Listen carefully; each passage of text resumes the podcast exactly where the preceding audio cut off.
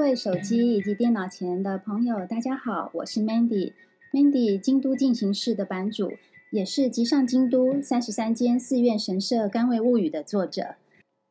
今天我想为你朗读书里面的第二篇章，关于相国寺，还有一间名为表屋吉富的和果子老店的故事。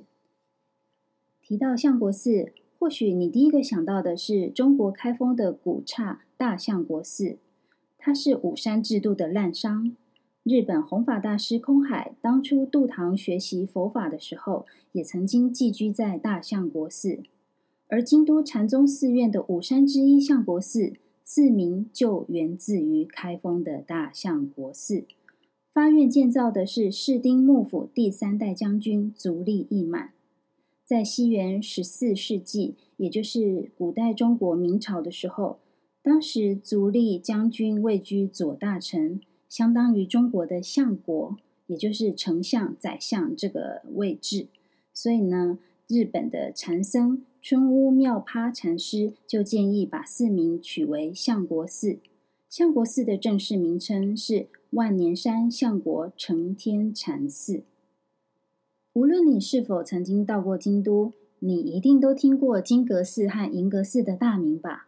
虽然金阁、银阁声名远播，而且是世界文化遗产，但其实都是相国寺的境外塔头哦。什么是塔头？塔头就是附属的寺院。由此可见，相国寺在日本佛教界的地位有多么崇高了。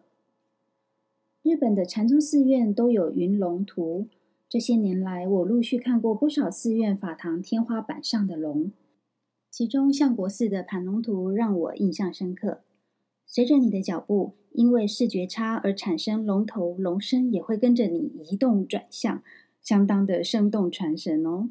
接着，四方人员引导我走到盘龙图底下一个特定的位置，并教我拍手。我听到来自天花板的龙发出了共鸣声，咔啦咔啦，哇，这实在太有趣了，所以我又忍不住再拍手一次。难怪啊，这幅云龙图又被称为明教的龙。